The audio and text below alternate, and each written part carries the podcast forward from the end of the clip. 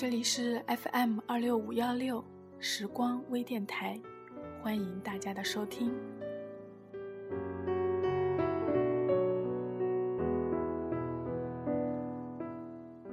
今天阳光依然明媚，不知道电台的那边你们所生活的城市是否也是如此呢？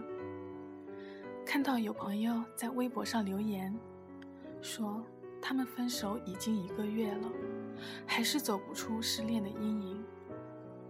现在他决定放下了，因为听了上期节目，他特别赞同爱情不是生活的全部。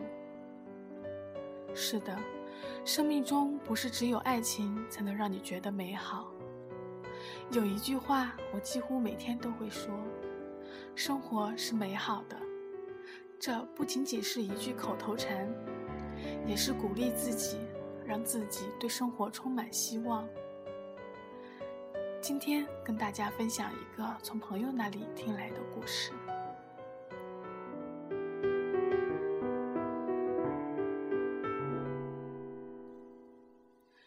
女孩第一次见到他，是在大一入学选社团的时候，周围几个社团空荡荡的，寥寥无几的几个人在闲聊着，唯独跆拳道社团如此的拥挤，并且大多是女生。她满怀好奇地凑过去，当透过人群看到男孩的那一瞬间，她终于知道，原来符合她各种要求的男孩子是这样的。女孩用尽一切办法打听男孩的喜好，知道他喜欢跆拳道，喜欢吃甜品，喜欢听 Eason 的歌，喜欢周末放假的时候带上帐篷去野外露营。女孩努力地把男孩的爱好变成自己的爱好，甚至从不运动的她竟然加入了男孩的跆拳道社团。到他身边每天都围满了各种各样的女生，女孩只是安静地远远观望。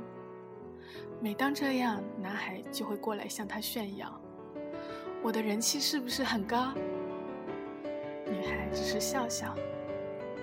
直到有一天，女孩在校广播室准备录节目，男孩搂着一个很面生的女孩来找她。那一刻他脑子一片空白。我喜欢你，你知不知道我喜欢你？这句藏在心里很久的话，就这样脱口而出了。男孩一脸得意地坏笑着，我当然知道。女孩这才反应过来，自己上当了。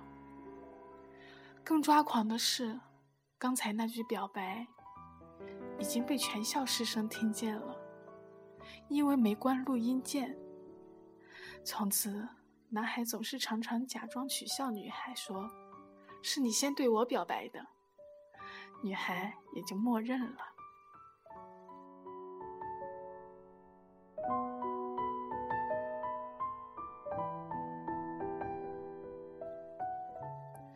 一转眼，大学四年的时间就过去了，马上就要毕业了。女孩觉得是时候跟家里坦白自己的恋情了，却遭到了家里的一致反对。女孩用尽一切办法想取得父母的同意，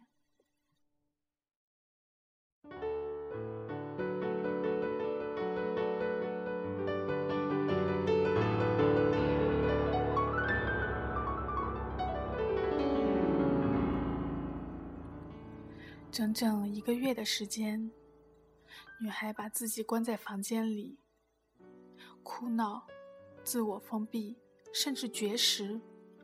当所有的人都被女孩的执着感动的时候，男孩却提出了分手，理由是要出国了，怕双方感情会因为距离而变得淡薄，长痛不如短痛。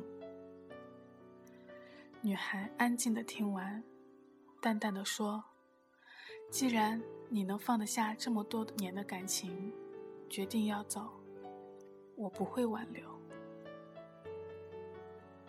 这一切来得如此突然，女孩就好像被抽空了灵魂一般，只剩下一具仅有一点点温度的躯壳。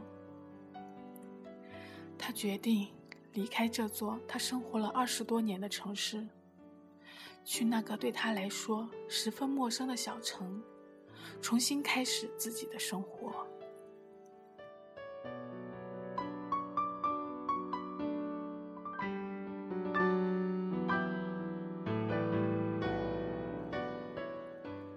时间在悠然闲散中过去了一年，女孩偶尔还是会想起那段青涩的感情，只是每当想起的时候，心没那么痛了。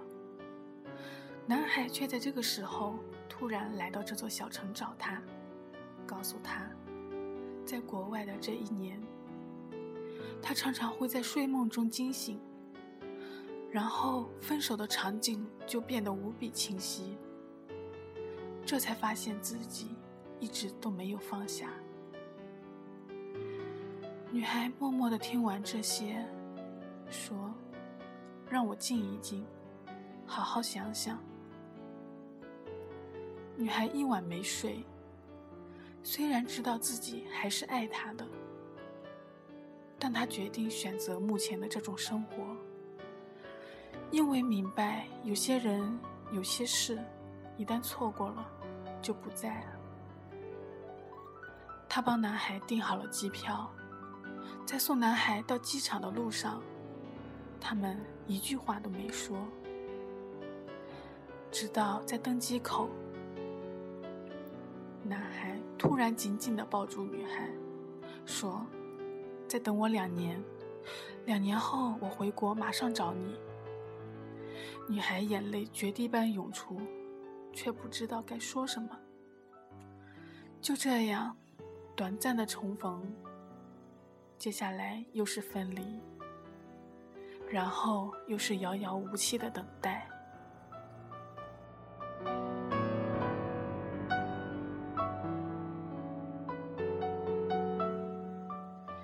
其实并不是每个人都愿意无限期的等待，尤其是等待的过程中那种孤独和煎熬。如果有一个人愿意等你，请别辜负他，别让他等太久。你爱他，怎么会舍得他受尽孤独和煎熬，耗尽美好的年华去等你呢？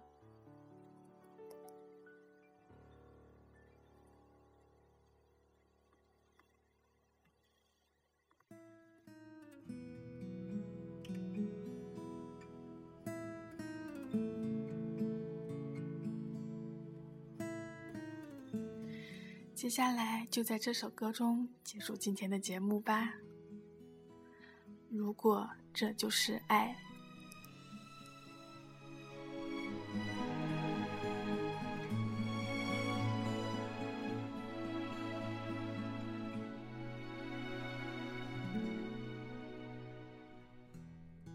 每个人都想明白，谁是自己生命不该错过的真爱，特别在午夜醒来，更是会感慨，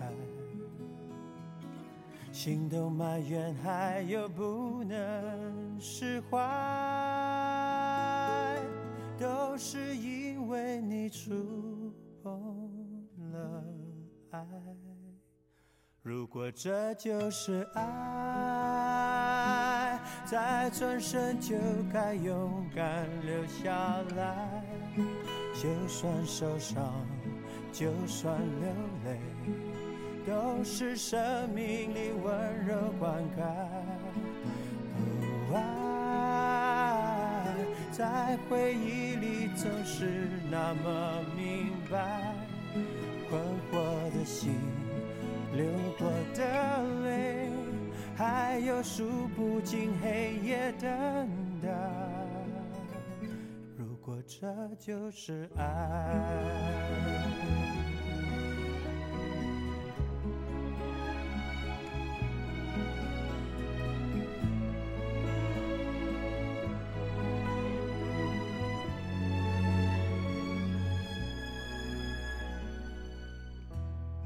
如果你当时明白，后来的生命里是快乐还是悲哀，特别在夜深人静时想起未来，是否能平静，不会像现在，只是因为你拥有了爱。如果这就是爱，再转身就该勇敢留下来，就算受伤，就算流泪，都是生命里温柔灌溉。